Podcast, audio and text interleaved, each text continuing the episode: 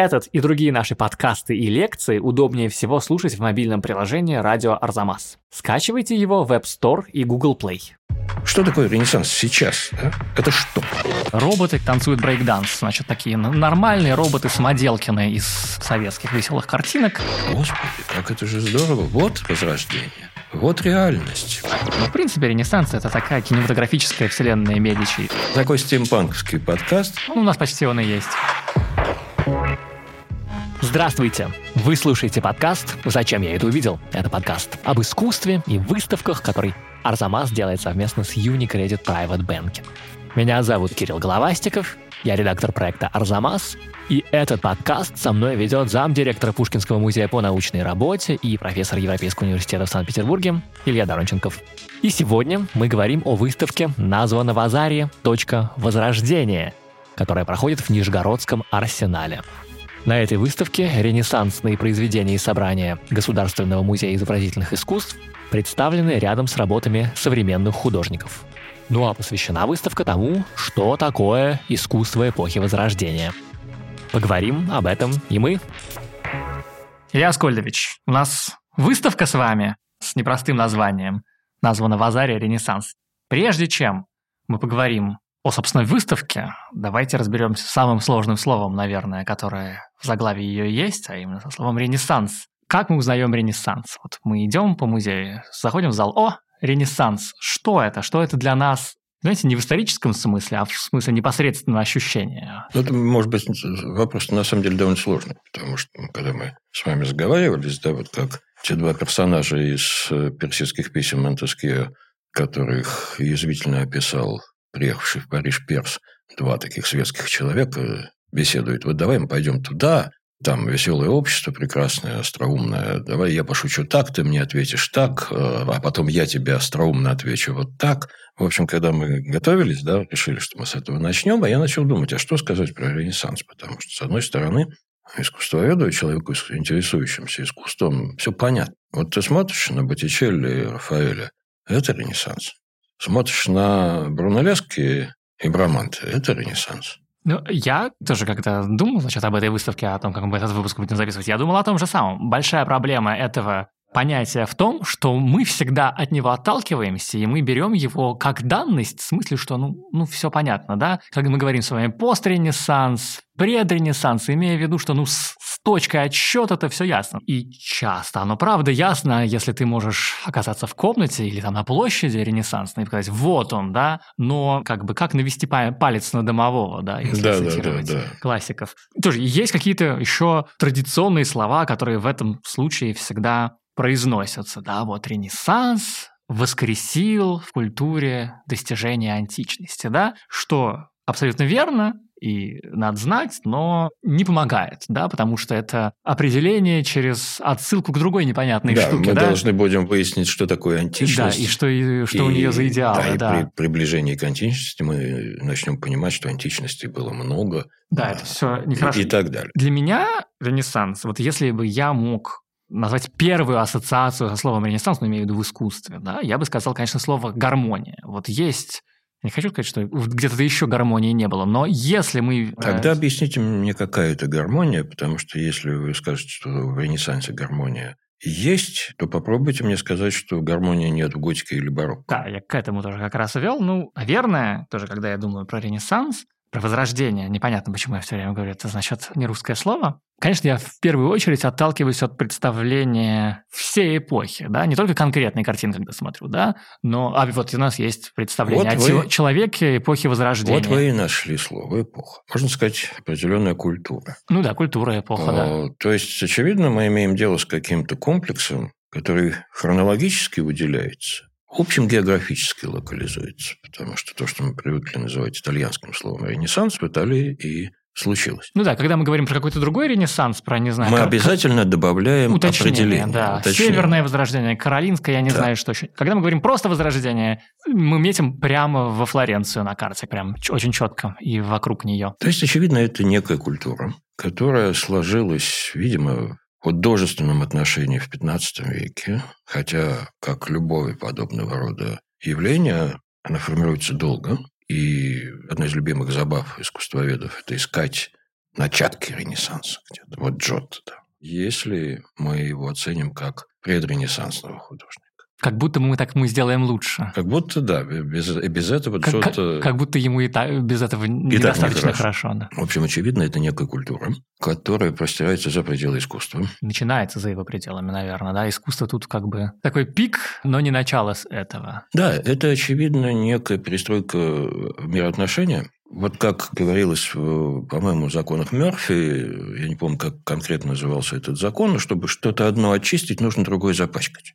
Вот для того, чтобы описать Ренессанс, мы должны запачкать, очевидно, Средневековье. Угу, да. То есть, да, у нас Ренессанс сам по себе не то чтобы плохо существует. Мы с вами договорились, что мы его описываем. Если мы его визуализируем, нам очень просто визуализировать. А вот дальше начинается довольно сложная вещь, потому что если бы мы с вами, очевидно, вели этот подкаст в второй половине XIX века, визитки, да, галстуки да, такие, да.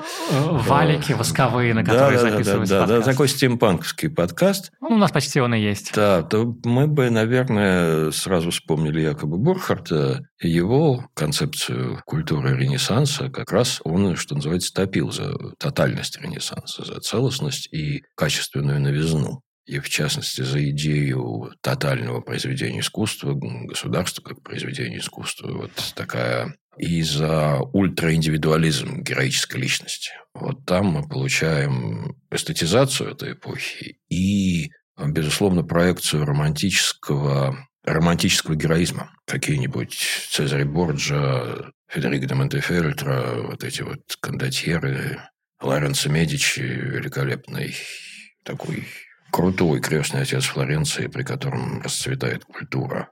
Личность становится произведением искусства. Личность, вот что Бурхард, наверное, нам очень хорошо и рельефно описывает, и я не знаю, читал ли юный Фридрих Ницше эту книгу, но можно быть практически уверенным, что да, потому что ни один интеллектуал этого времени мимо Бурхарта не прошел. Такой ницшанский сверхчеловек, которого он описывает, я имею в виду этого швейцарского историка, якобы Бурхарта, и его концепцию ренессанса, ренессансной личности. Ну да, понятное дело, что когда имеется в виду, что в центре этой культуры личности имеется в виду уже не Бог. Не в смысле, что Бога нет, не в смысле, что это, значит, совсем уж ницшанское прорывание э, или что советский атеизм большевистский. Да, нет, разумеется, нет. Это все еще полностью христианская культура, но это не искусство, я не знаю. Очевидно, что в этой культуре перестраиваются отношения между Богом и личностью. Да? То есть очевидно, что личность начинает активизироваться, ее позиция по отношению к Богу. И в этом отношении Ренессанс начинается, конечно, раньше. Потому что это некая приватизация отношений с Богом. Да, это большое ударение на личность, которая открывается Господу и вступает с ним в диалог. Да, не подчиняется, не снизу вверх смотрит, а вот выстраивает некие, безусловно, отношения подчиненности, но с любовью.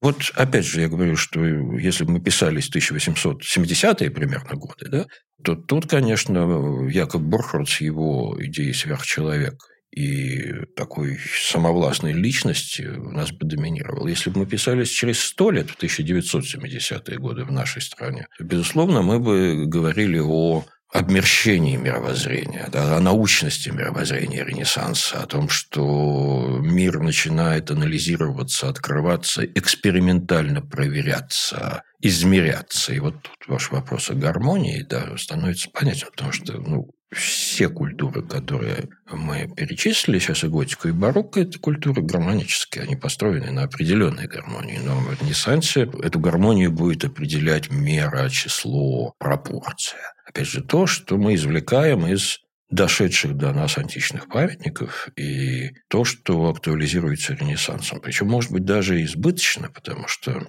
вот это еще одна мифология Ренессанса – это про античность. Это как бы ренессанс античности. Но тогда, если мы с нашей искусствоведческой точки зрения ограничимся этим, нам придется выкидывать очень много. Ну да, тоже точно вы, мне кажется, верно говорите, что Ренессанс, конечно, говорил про себя, что мы возвращаемся к идеалам античности, но насколько это было возможно, и наверняка они творили что-то очень свое, самобытное под каким-то, под, значит, под этим античным ордером. Как я себе это представляю? Люди откапывают старые трактаты, они откапывают статуи, колонны. Вот, вы начали очень хорошо, как филолог, очевидно, с манускриптов, с текстов. Так.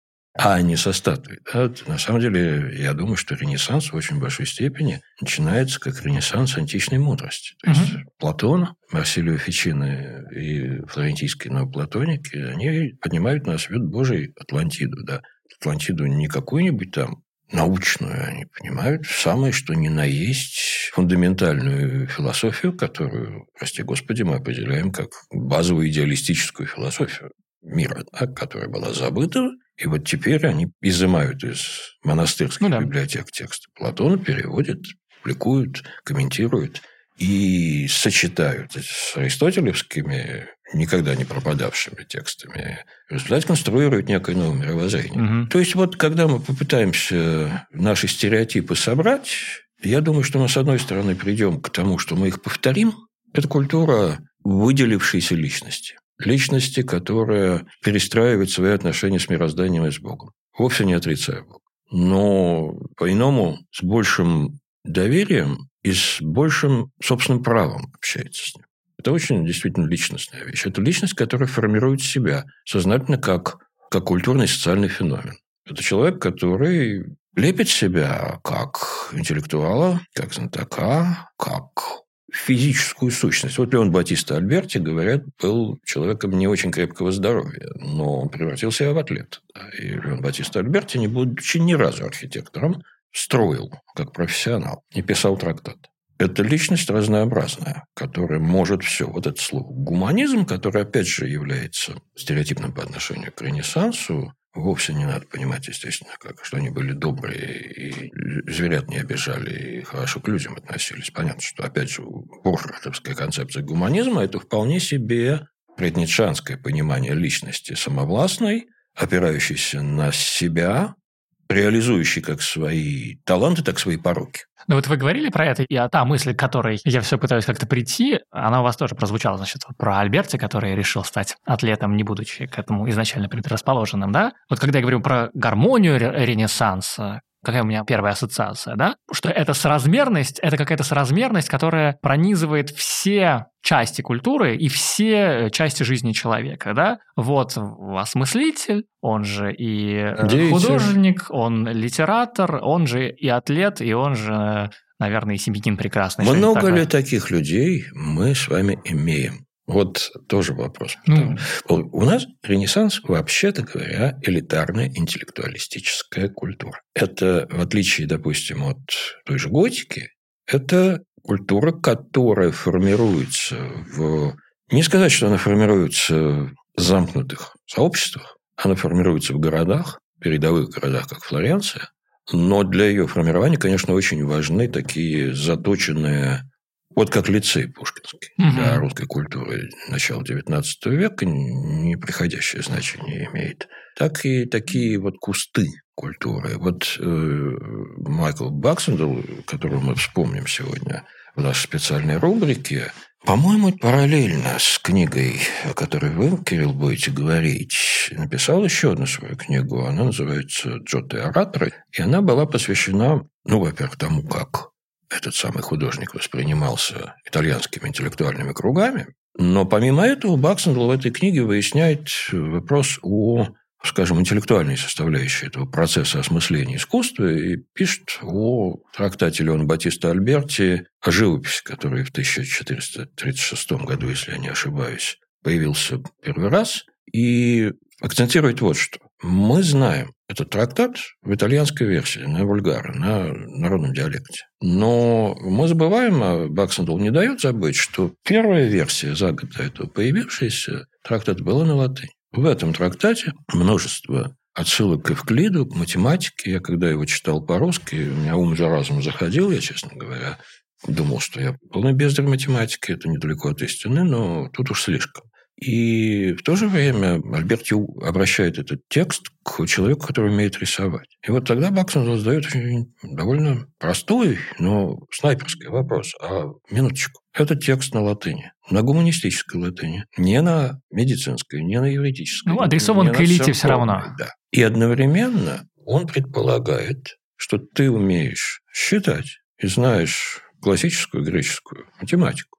Не просто два и два складывать, да, ты посвящен математику как некую теоретическую дисциплину.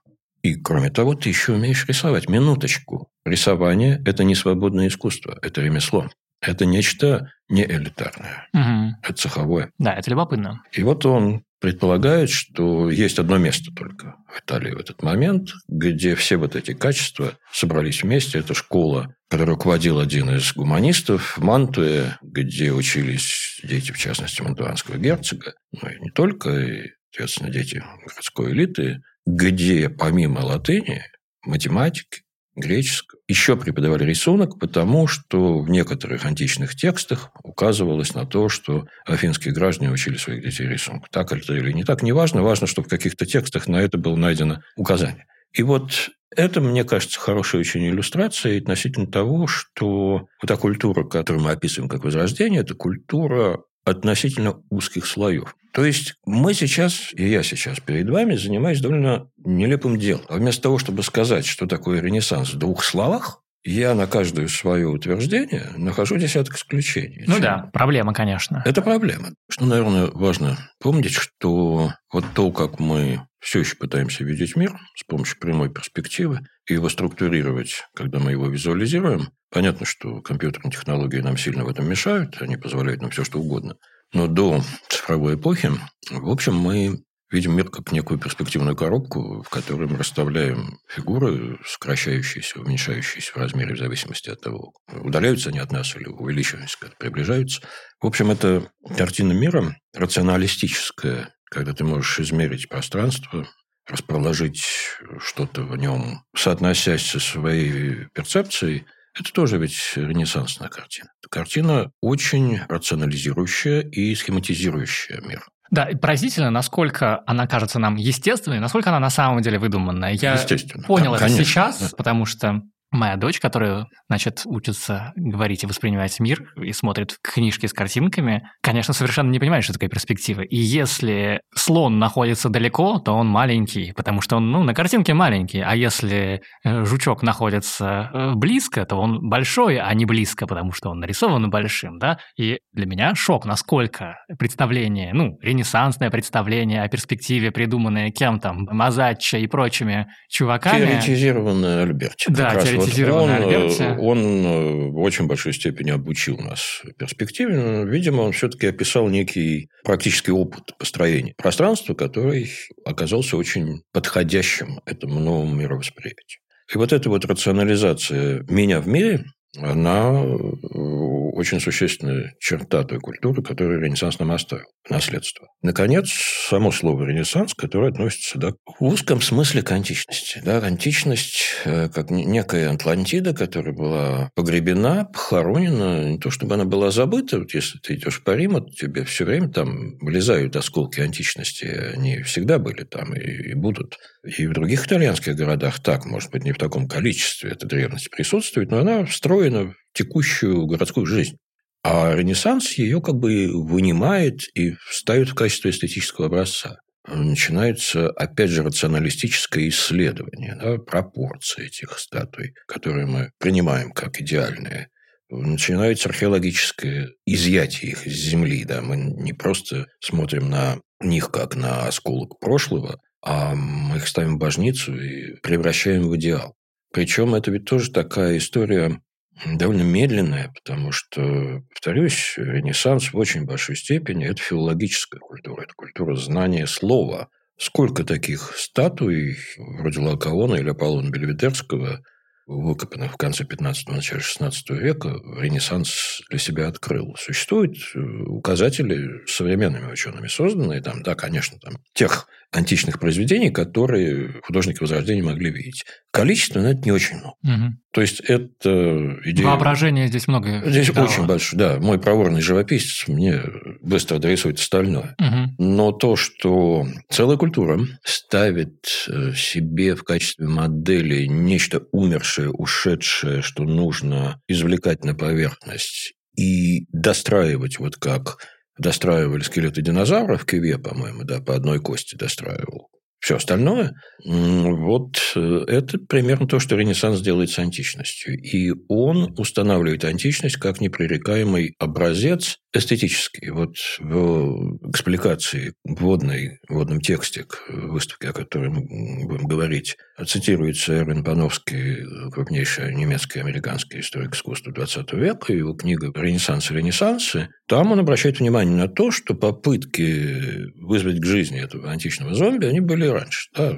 Вот Каролинское возрождение, когда Карл Великий, человек, который ну, как сейчас говорят, создал прообраз новой Европы, единой Европы без границ, возродил Западную Римскую империю, он ориентировался в большой степени на античные формы. Но если мы сравним каролингское понимание античной формы с пониманием 15-16 веков, то 15 и 16 век пытается ее реконструировать как целостность, положив в основу некие невидимые на поверхности, но как бы существующие, изымаемые из изучения законы, те же самые пропорции. А Каролинский ренессанс реконструирует детали. Вот берется там капителька, вот берется что-то еще, вот берется какая-то поза статуи. Это символическая реконструкция. И в большой степени политическая реконструкция. Вот мы восстанавливаем империю, и мы берем знаки империи из прошлого. Тут я немножко упрощаю, потому что именно в это время, при дворе Карла Великого, идет целая волна переводов, переписываний текстов, комментирования античных текстов. Это довольно сознательная ориентация, но она не приводит к культурному перевороту.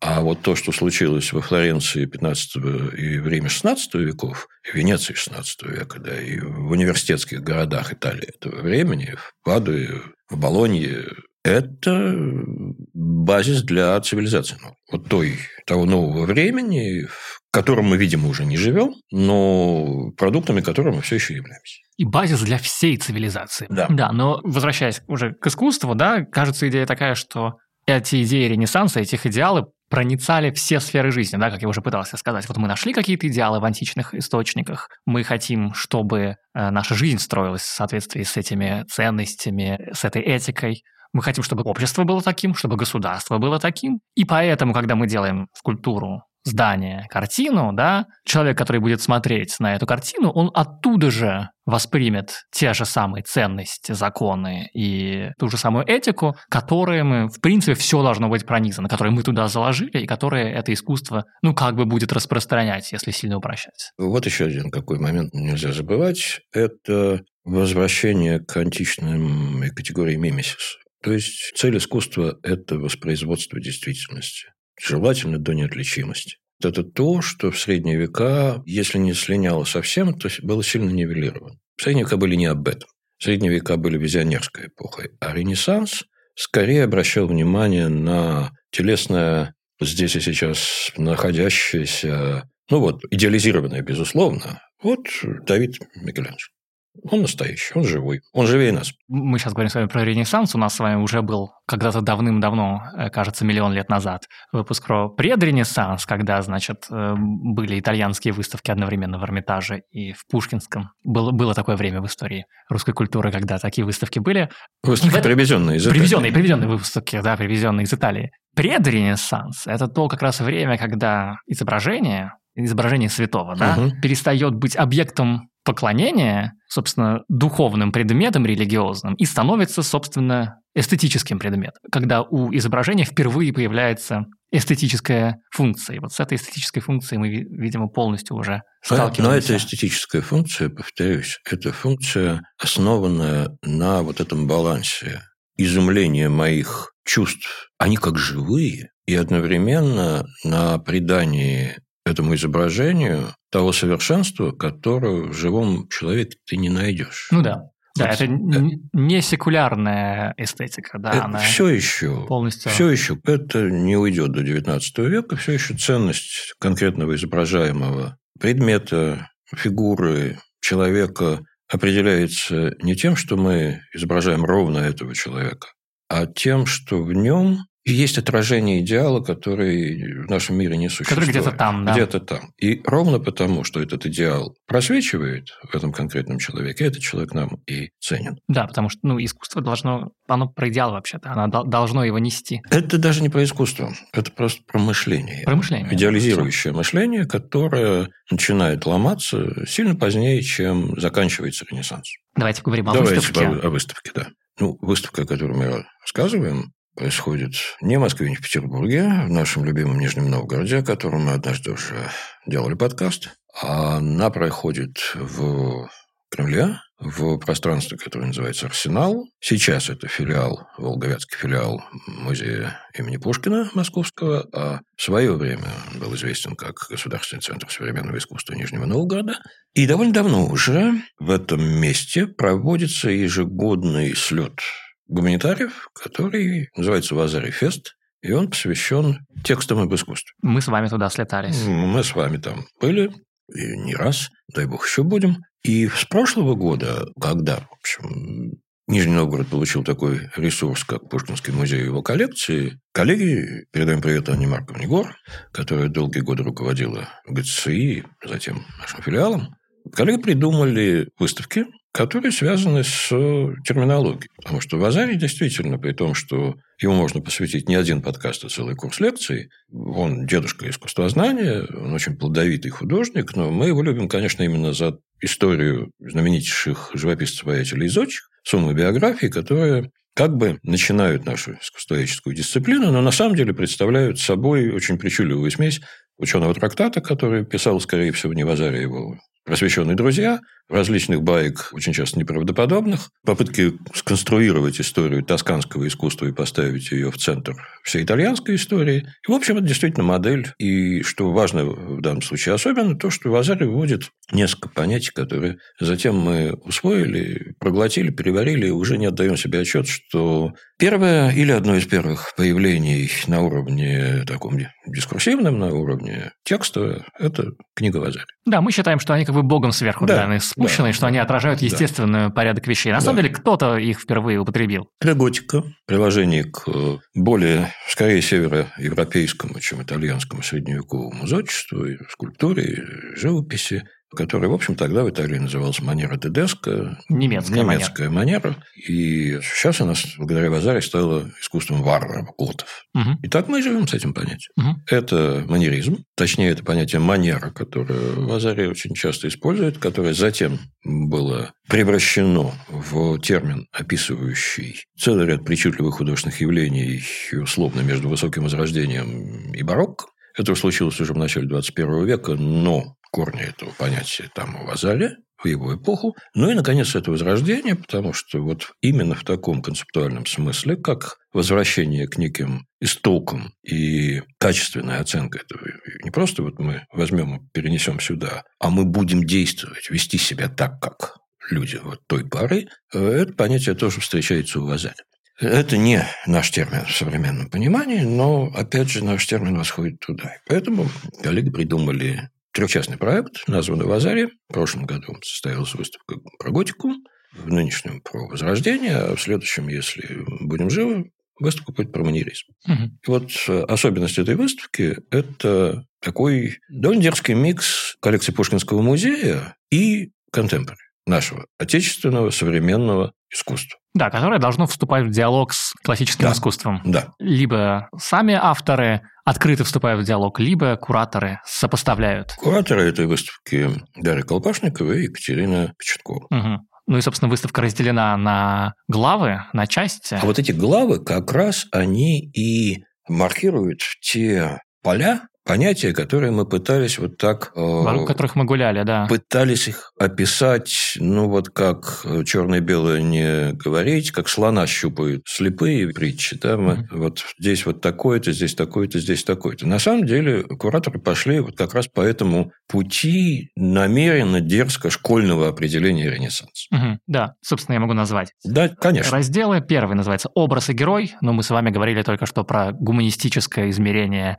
Ренессанса, про то, что оно ставится якобы человеком в центр, да, после Средневековья. Но второй раздел возвращает нас к основной теме Средневековья. Она называется «Вера и благочестие». И... Но это новое благочестие. Но это новое благочестие, То, да. что то есть- называется девоция модерна, это новое отношение между моей верой и божеством. Это Бог- моя вера. Бог никуда не уходит, да, но он вот на него смотрит через новую призму. Это интимная вера. Это мое собеседование. Третий раздел «Античность и классическая традиция». Ну, тут мы, мне кажется, уже достаточно много сказали.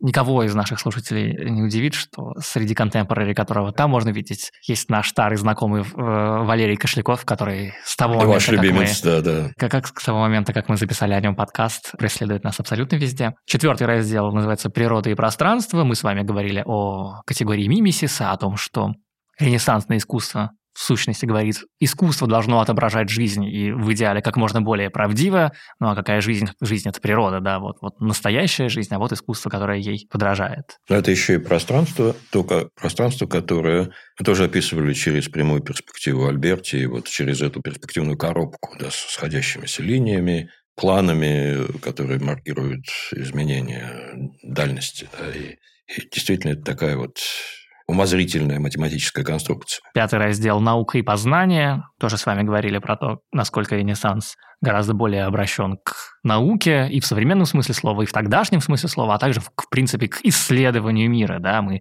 говорили о том, что ренессансный человек не может быть просто художником или просто поваром. Он обязательно еще и ученый, и его научные изыскания видны в его творческой работе. Все мы знаем Леонардо, делает вертолет, что еще э, рисует витрувианского человека. Я Но его не столько делает, сколько он его придумывает. Ну, я понимаю, да, И это вот ирония во многом, так я вам скажу. Никуда он не полетел на этом Вот вертолете. именно, да. И вряд ли он мог его даже и построить.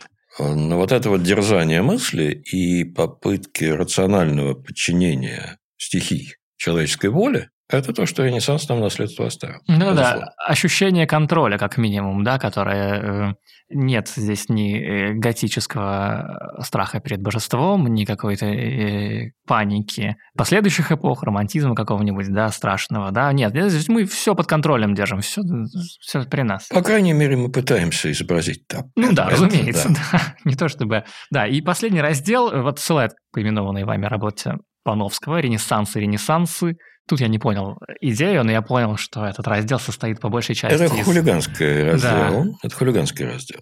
Не надо забывать еще один раздел. Это коллекция Максима Таянца, его Мгм. собрание гравюр, изображающих э, античные древности города Рима, вот ту самую почву, из которой проращивали свое знание о древности художники, архитекторы итальянской той поры, да и всей Европы. И рисунки самого Максима Борисовича, который изображает эти памятники исключительно скрупулезно, но очень современно, вот это как бы важное дополнение к выставке.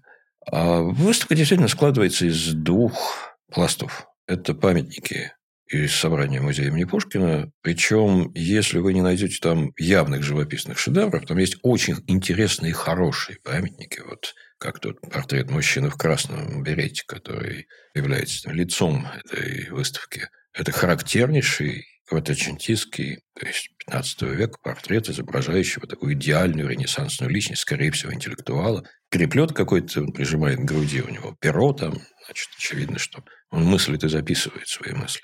И это портрет на фоне природы, и это гармонически прекрасный человек, при том, что этот портрет не относится к хрестоматийным произведениям. Я вот сейчас даже забыл его автор. Якобы Антонелло де Салиба с вопросительным знаком. Портрет мужчины в красном берете с Но книгой. он чрезвычайно показателен для того, что, собственно говоря, принес нам Ренессанс уже в Кватраченто. Лицо. Да. Индивидуальное лицо человека. Не буду говорить идеализированное и так далее, но узнаваемое, безусловно. Э, Человек, выделенный из мира, приближенный к нам, представленный к нам как равный. Там есть примеры молитвенных образов, в котором священные фигуры представлены как живые люди. Вот то, что мы, собственно говоря, тоже любим в Ренессансе и ценим. Это не про реализм, это про то, что мы можем выстроить новые отношения с ними. Мы можем уподобить их себе, а это означает, что себя им. Вот какова цель этого реализма. Там есть э, попытки изобразить пейзаж, в большей части гравюрные, с какими-то сценами пейзажем, но природа уже начинает этот стафаж, эти фигурки переваривать. Я бы сказал, что там есть вещи совершенно уникальные, потому что если в живописи это скорее средний уровень Ренессанса, что чрезвычайно важно. Мы же любим шедевры, нам шедевры подавай. А здесь мы видим культуру, вот мы говорили об ее элитарности, а это следующий шаг. Она становится, не сказать массовой. Она становится мейнстримом. Она становится мейнстримом. Но если говорить о вещах выдающихся, которых за пределами столиц, не только русских столиц, но вообще за пределами столиц европейских, трудно увидеть, это медаль Пизанелла. Это гравюра Монтеньи совершенно уникальные листы. Это редкая гравюра Марко Антонио Раймонди «Суд Париса», исполненная по рисунку Рафаэля. В центре там вот красивые богини. Гелиос на колеснице наверху, слева Парис раздает яблоко. А справа и это даже не все профессионалы знают, но справа сидят речные божества в вальяжной позе. И на самом деле это композиция «Завтрака на траве» Эдуарда Мане. Mm, да, это полностью, заметно, заметно. Полностью да. перенесенная Я обратил внимание. хулиганскую картину. И вот таких вещей, которые не бросаются в глаза, там много. Там есть что смотреть пристально. И я бы еще сейчас, пока мы не забыли это, специально бы отметил дизайн. Потому что дизайн предельно лаконичный. Это Александр Бродский, выдающийся московский архитектор и дизайнер. Арсенал – это голый кирпич. Его выставочное пространство – это великолепно переосмысленная кирпичная кладка. И вот эта кладка практически полностью зашита как бы простой фанерой. Фанерой, да. Пространство меняет свою конфигурацию. Оно получает несколько уровней, что очень важно в этой ситуации, когда эти уровни помогают тебе где-то сконцентрироваться, где-то посмотреть наоборот с высокой точки зрения. И вот этот абсолютно минималистский такой дизайн бедный, да, он позволяет вещам существовать очень комфортно. А нам также комфортно перемещаться по этому пространству, слегка нас подталкивает куда надо. И вот во всю эту историческую картину, очень тщательно выстроенную, я бы сказал честно выстроенную, сейчас я скажу, что я имею в виду, вламываются произведения наших с вами современников. Вещи, сделанные вчера или позавчера. Покойный Тимур Новиков и Мамышев Монро, и ныне здравствующие Ольга Табрилуц и многие другие, которые хулиганят. Ну да, да. Тут надо сказать, что вы сами должны для себя решить, эти работы вписываются туда или выламываются оттуда, да, но они создают какой-то стереоэффект с тем... Они создают, на мой взгляд, очень важный стереоэффект. Во-первых, я думаю, что есть категория людей, которые придет туда и скажут, что это за... Что вы повесились? Ну, такие люди всегда будут. Мне Безусловно. кажется, что эта э, выставка не сделана так, чтобы их было больше. Мне кажется, все-таки там все очень изящно. Во-вторых, это вопрос, что они здесь делают, действительно. Это стадия как бы торга, да? Что они здесь делают? Объясните мне, пожалуйста. Как это, вот как эти облачка и лучи у Петра Белого соотносятся... А с чем они соотносятся? О, они соотносятся с облачками и лучами. Только они у него есть главный объект репрезентации. Вы говорите об облачках и лучах, сделанных из цемента. Да. И а... лучи, сделанные из арматуры, да. которые изображают, соответственно, видимо, в разделе про веру и благочестие, они символизируют, значит, Небесный божественный свет, да. свет спускающийся на... А, а вот это как? Я думаю, что вот это столкновение, оно тонко и иронично заставляет видеть вещи, которые неизбежно находятся под музейной патиной, каким-то новым взглядом. Что такое Ренессанс сейчас? Да? Это что? Это Джаконда в Лувре? Это муляж Давида на площади Тиньярио в Флоренции? Потому что настоящий-то стоит в музее. Угу. Вот это про что? И мне кажется, что вот эти интеграции, да, интервенции, включения современного искусства, они встряхивают наше восприятие классики. Да, э, полностью с вами согласен. Не могу не сказать о своем самом любимом произведении современного искусства на этой выставке. Это будет не Иван Чуйков, хотя нет у меня... Ну, там, там Чуйков как Чуйков. Да, ну не то, что у меня нет каких-то э, случаев, когда я бы проходила мимо окна Ивана Чуйкова и не почувствовал что-то внутри, я очень его люблю. Если кто-нибудь не знает, Иван Чуйков, в принципе, классик, уже покойный, классик московского концептуализма, и его прикол – это окна, да. Э, э, это привет Альберти, если кто забыл, да, потому что концепция Альберти, картина – это взгляд из окна. Да. Это и... проекция на воображаемую поверхность стеклянную, прозрачную. Да, и вот э, Иван Чуйков создает буквально картину из окон, потому что, конечно, это вряд ли настоящие окна, это специально созданные окна. Насколько я помню, окно, которое вот в нижнем, оно еще не настоящей формы, не бывает да, таких оно окон, да, которые, э, не бывает таких, значит, реальных этих самых. Это специально созданное, раскрашенное рама, которая с поверхностью, да, которая заставляет нас задуматься об этой категории. О том... Но при том, что вы походе спели дифферам своему любимому художнику, вы не сказали пока еще, что вас там больше всего да, прикололо. самое мое любимое произведение современного искусства – это нетипично маленькое произведение для модерн арта. Это очень маленькая картинка, значит, черно-белая, которая э, размечена по линеечке, изображающей перспективу. И на полу этого перспективно размеченного пола роботы танцуют брейкданс. Значит, такие нормальные роботы-самоделкины из советских веселых картинок,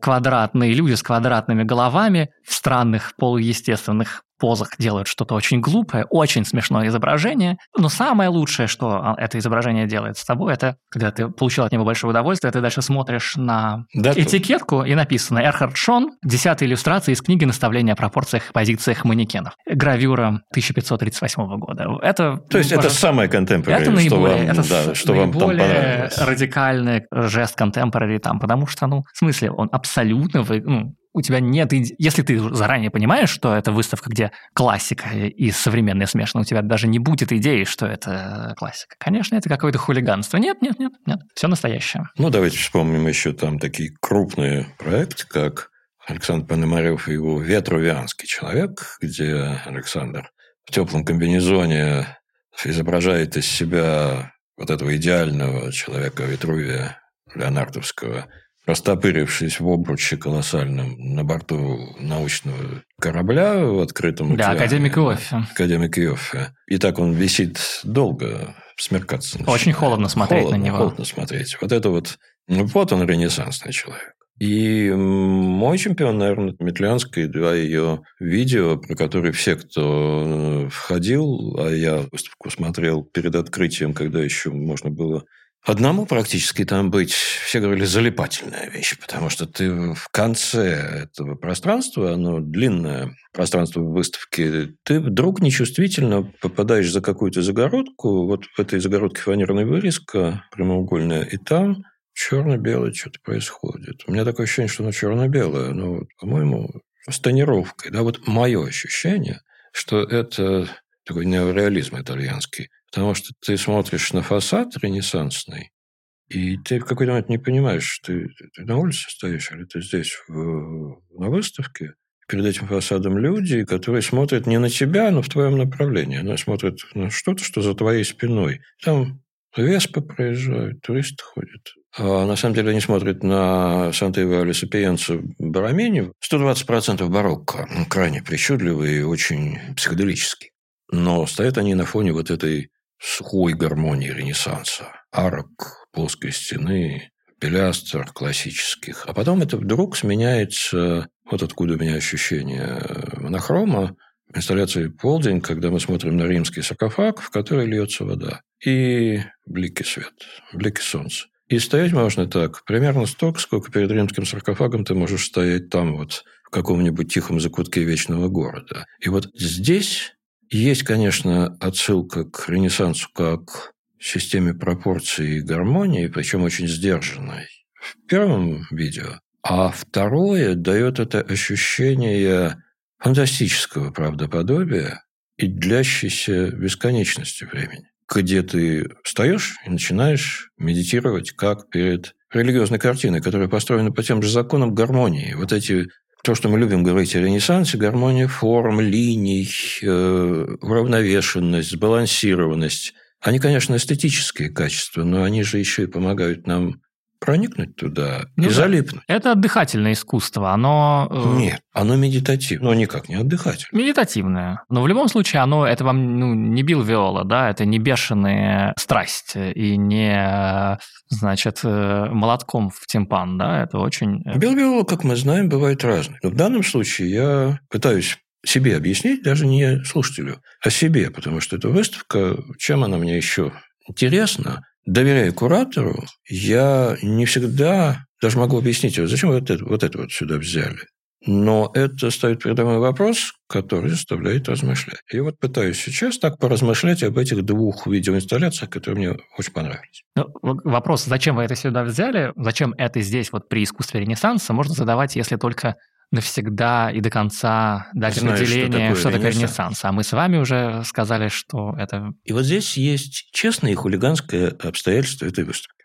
Честное, потому что если вы будете читать этикетки, а не просто смотреть на предметы, то вы увидите, где-нибудь по скульптуре написано, мраморные такие пророки или апостолы, написано мрамор, Италия, 16 или 19 век. Мне Собственно, очень, мне очень, очень понравилось это, да. Да, и это не единичный случай. Да. Или рама. Там есть замечательные, конечно, такие экспозиционные тоже шутки. Выставлены просто деревянные рамы, в которых нет ничего, но смотреть на эти рамы очень интересно. И есть объекты, которые вот именно с рамой и играют. Объект в зеркальном пространстве которого как бы капает кровь постоянно. От того, где ты стоишь, зависит, как она капает, много ли ее льется. Тоже очень медитативная, а с другой стороны режущая штука. И под рамой тоже написано 16 или 19 век. И вот если мы спускаемся вниз, Ну, что значит 16-19 век? Давайте объясним нашему а слушателю. то, что мы не знаем, когда эта штука сделана. Да, это значит, что в 19 веке люди решили наделать подделок под Ренессанс и торговать ими, как будто это оригинальные ренессансные вещи. Но для нас сейчас уже как бы Ренессанс... Во-первых, Ренессанс – это такой бренд. А во-вторых, они так хорошо, видимо, сделали эти подделки, что по ним все равно можно изучать Ренессанс, даже если это не оригинальная рама, не оригинальная что там. Вот мы спускаемся вниз, и вот этот раздел Ренессанса и Ренессанса, опять же, не без иронии, названной именем выдающейся книги Эрона Подовского, он состоит из имитаций. Там прекрасные портреты. И если бы мы не знали, что они изготовлены в XIX веке, мы бы с чистым сердцем приняли их за 16. Там как бы ренессансная майолика, ренессансные бюсты. Смотришь на бюст, этот майоликовый белый бюст подростка, мальчика, и понимаешь, господи, как это же здорово. Вот возрождение, вот реальность, вот одухотворенность. И таких вот штук ренессансных там целая стенка. С одной стороны, это, конечно, как бы это кураторы поднимают руки вверх. Вот у нас в загашниках сколько всего такого. Ну, если мы проверим практически любой музей, поверьте, мы там много такого наковыряем. Это про что? Про то, как хорошо накалывали покупателей в свое время, да, конечно. Но, с другой стороны, это про колоссальный авторитет цивилизации Ренессанс.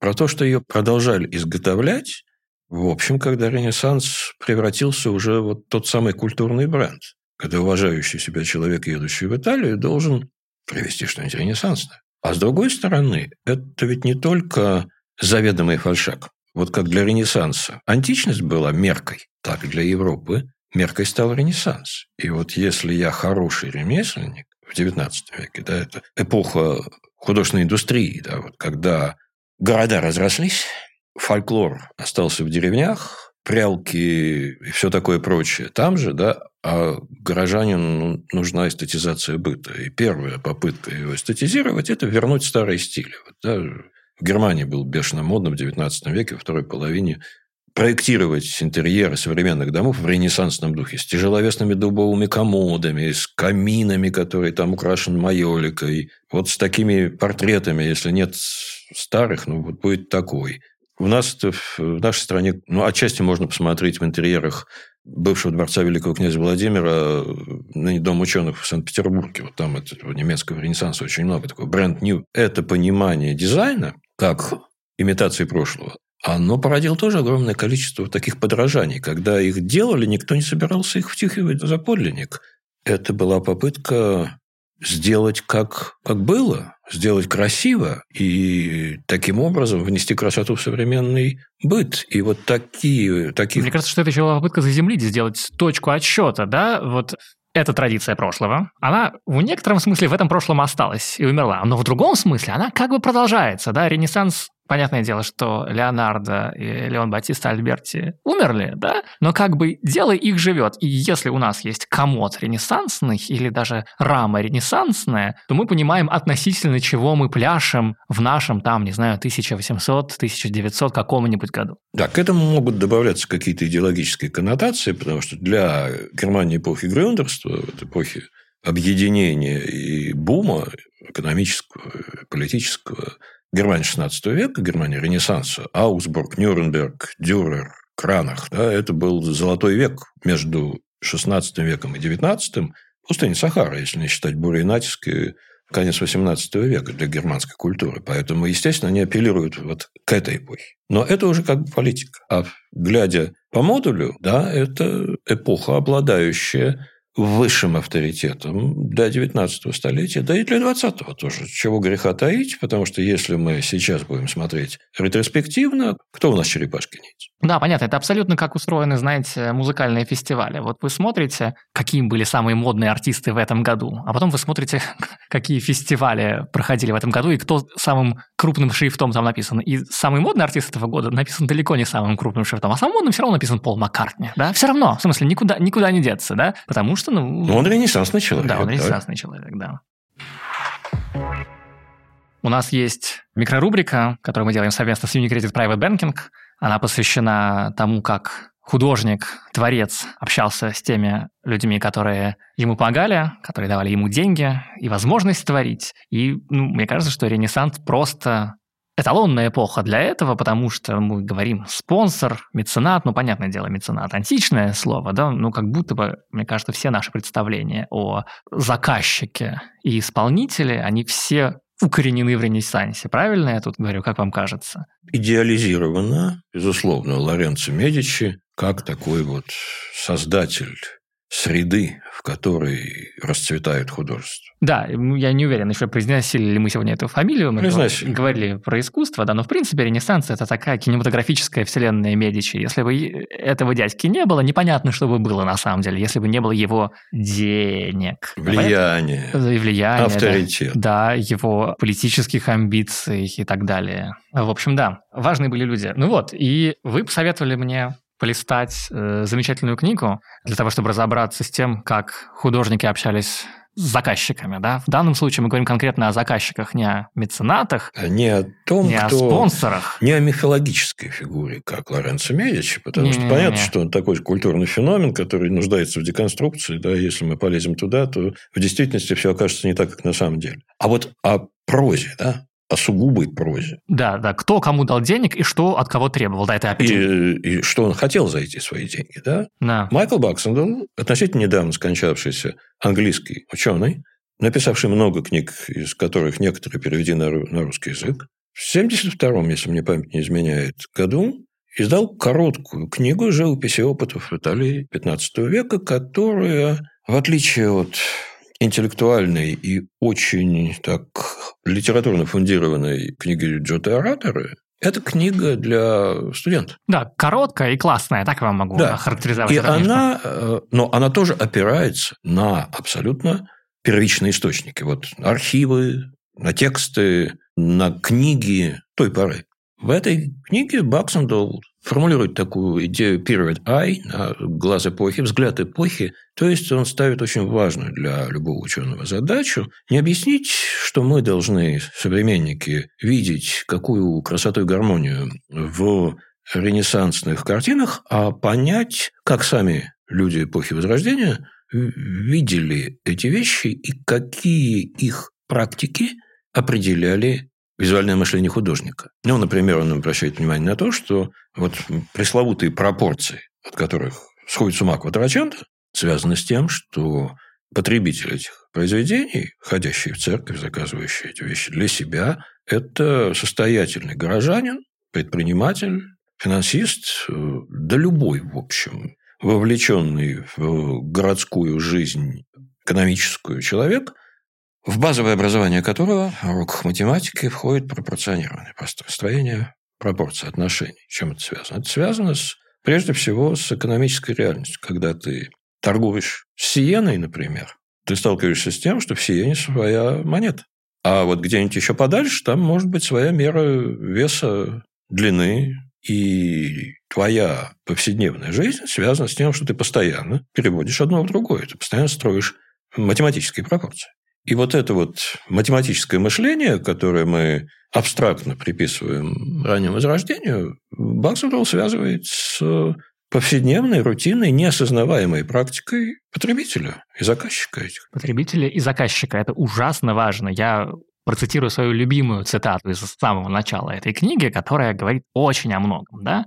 Цитирую, внимание, в 15 веке живопись все еще была слишком важным делом, чтобы ее можно было оставить на усмотрение художников. А? Ну да, это как говорится, что про, по-моему, политика – это слишком важное дело, чтобы оставлять ее политикам, а война – слишком важное дело, чтобы оставлять военным, да? Ну, здесь даже как-то еще более хлестко, да? Живопись – это кто заказал и с какой целью. Мы сказали уже, что это не меценат, не спонсор. Важно еще сказать, что это не покупатель, я тоже процитирую вторую свою любимую цитату из начала той же самой книги, мы не сказали название книги. Живопись опыт в Италии 15 век. Мы не сказали, что она издана по-русски, вот что мы не сказали. А недавно она была издана по-русски в издательстве ВАЦ.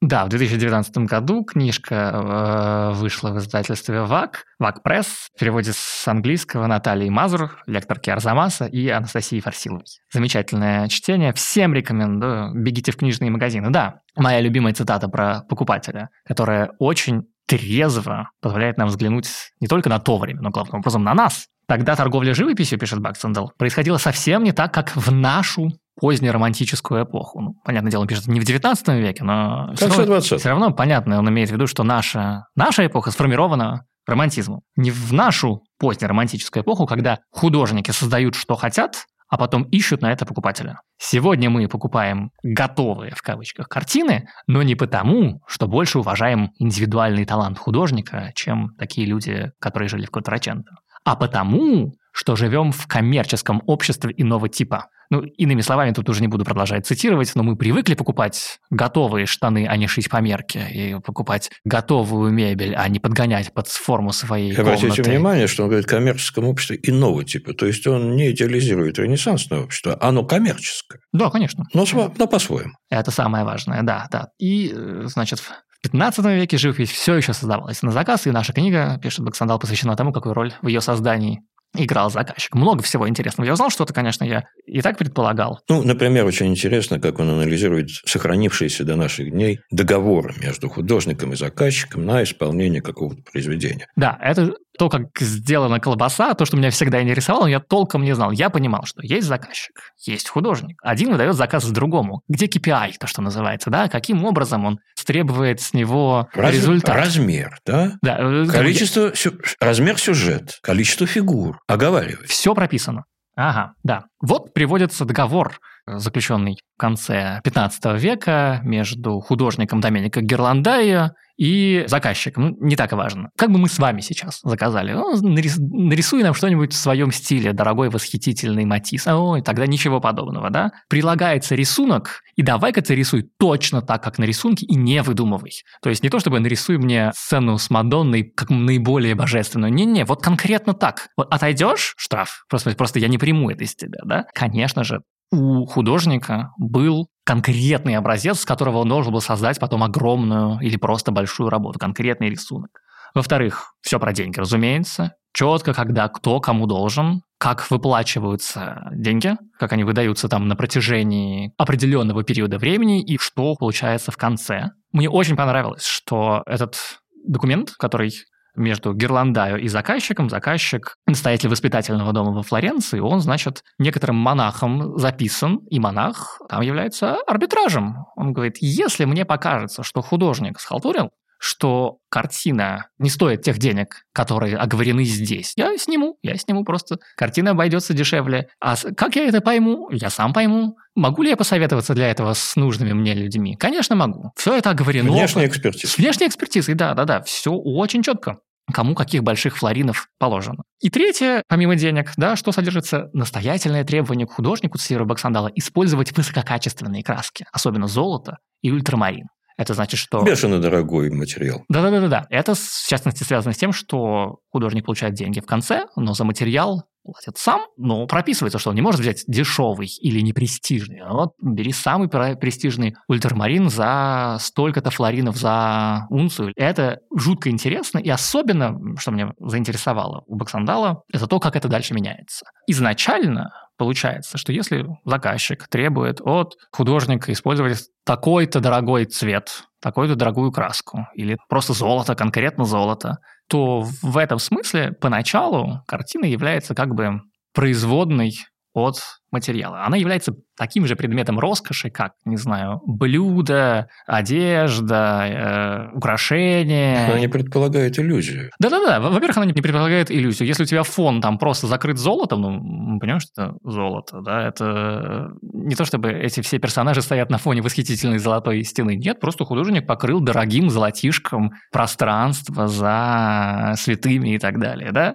Но в этом плане тогда искусство ничем не отличается от как бы декоративно-прикладного искусства. Вот. От, рем, от ремесла, от да, ремесла, совершенно да. верно. Они в этот момент еще не разделились. Вот-вот-вот. Это жутко интересно. Вот понятное дело, что у тебя есть золотое кольцо, у тебя есть золотая картина. Примерно одно и то же. А дальше это меняется. Собственно, искусство становится отдельной штукой. Наше искусство, художественное искусство. Да? Во-первых, Баксандал пишет, что просто в культуре 15 века происходит откат от идеи «давайте покажем все самое роскошное, самое богатое, самое золотое» большому количеству не связанных с искусством принципов, люди становятся более то, что называется сейчас скандинавский минимализм, условно говоря, да? И это сказывается на искусстве.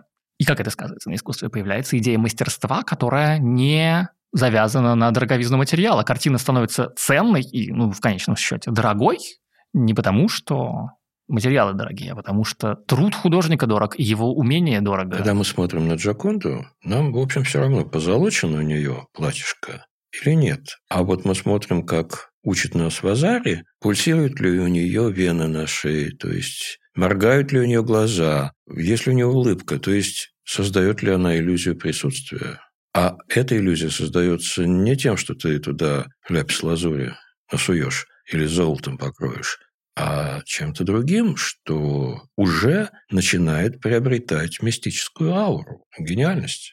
Ну да, вот, собственно, Баксандал цитирует того же самого Леон Бальтиста Альберти, который доказывает, что тот художник лучше, который изображает на картине золотые предметы не с помощью золотой краски, а с помощью желтой, белой краски, то есть творит что-то новое вместо того, чтобы взять одно и изобразить то же самое. Короче, Альберти против редимейдов. Вот. Ну, добавим еще, что в таких договорах обычно оговаривается, например, куда этот дорогой материал пойдет. Ты не небеса будешь красить ультрамарин, ты хитон Богоматери будь добр. И оговаривается, какая часть картины, алтаря, точнее, в данном случае, исполняется самим маэстро, а какая часть может исполняться Ботегой? Да? Во, вот к этому я хотел вести, потому что раз, благодаря вот этому, тому, что мы сейчас только что проговорили, появилась категория мастерства, что мы платим уже не за материалы, каким-то образом расставленные по холсту или по стене, да, а за преображение, за, не хочу сказать чудо, но вообще-то ровно за это, за, за чудо живописи. Ну, ну, значит, нужно как-то измерить чудо живописи. Тоже нельзя же написать «сотвори мне чудо», да? Нет, появляется способ измерить. И тут появляется, во-первых, вопрос, какой художник лучше? Кому можно доверить это чудо. И нельзя пустить на самотек, проводится research. Вот, значит, миланский герцог в конце 15 века задумал нанять несколько художников для работы в монастыре Чертоза ди Павия. У него есть агент во Флоренции, который, значит, проводит кастинг, какие художники есть, какие художники самые лучшие, выделяет из них. Фамилии нас не удивят. Боттичелли, Филиппино Липпи, Перуджино, Гирландайо, все известные люди. А дальше он описывает, чем они отличаются. Потому что, во-первых, мало того, что они классные, они должны отличаться друг от друга, чтобы вот какой из них лучше подходит на эту нашу должность. Ну и дальше там происходит выбор, а дальше появляется еще одна категория. Опять же, напоминаю, что нам деньгами надо измерить чудо, и чудо измеряется в конкретно в, в деньгах благодаря тому, что появляется иерархия художников. Да? Одно дело, если ты заказал это мастеру, и другое дело, если ты заказал это мастеру вместе с его Бригады. сотрудниками бригады, условно говоря, да. Приводится документ середины 15 века. Папа Николай V заказывает фрески Фрабиата Анжелика. И расписано, кто сколько берет. Ну и сравните. Мастер берет за год 200 флоринов, все трое его сотрудников за тот же самый период берут 108 флоринов. Из На этих троих. трех сотрудников, да, один из них, на самом деле, тоже суперзвезда, Беноцци Гоцели, очень известный человек, он берет 84, то есть остальные двое берут почти ничего, да, и прописывается, что мастер не должен скучать, что вот конкретно это и то должен делать мастер. Очень, мне кажется, интересно. Мы так прошли путь от картины, как суммы затраченных на нее материалов прошли к э, измерению мастерства и, как бы мы сейчас сказали, гения тоже все равно в денежном эквиваленте. Вот так и живем до сих пор. И на этом все. Спасибо вам, что слушали. Спасибо, что пишете письма на адрес arzamas собака arzamas.academy с темой вопрос в подкаст «Зачем я это увидел?». Наш следующий выпуск, если ничего не сломается, будет про выставку «Отличники» в Московском музее русского импрессионизма.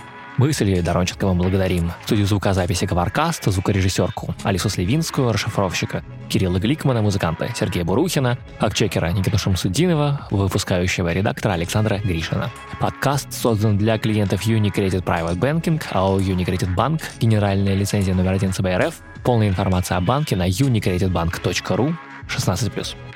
Этот и другие наши подкасты удобнее всего слушать в мобильном приложении «Радио Арзамас». Установив его и оформив подписку, вы получите доступ ко всем подкастам, курсам и другим аудиоматериалам Арзамаса, в том числе тем, которых вы не найдете больше нигде. Скачивайте приложение «Радио Арзамас» в App Store и Google Play.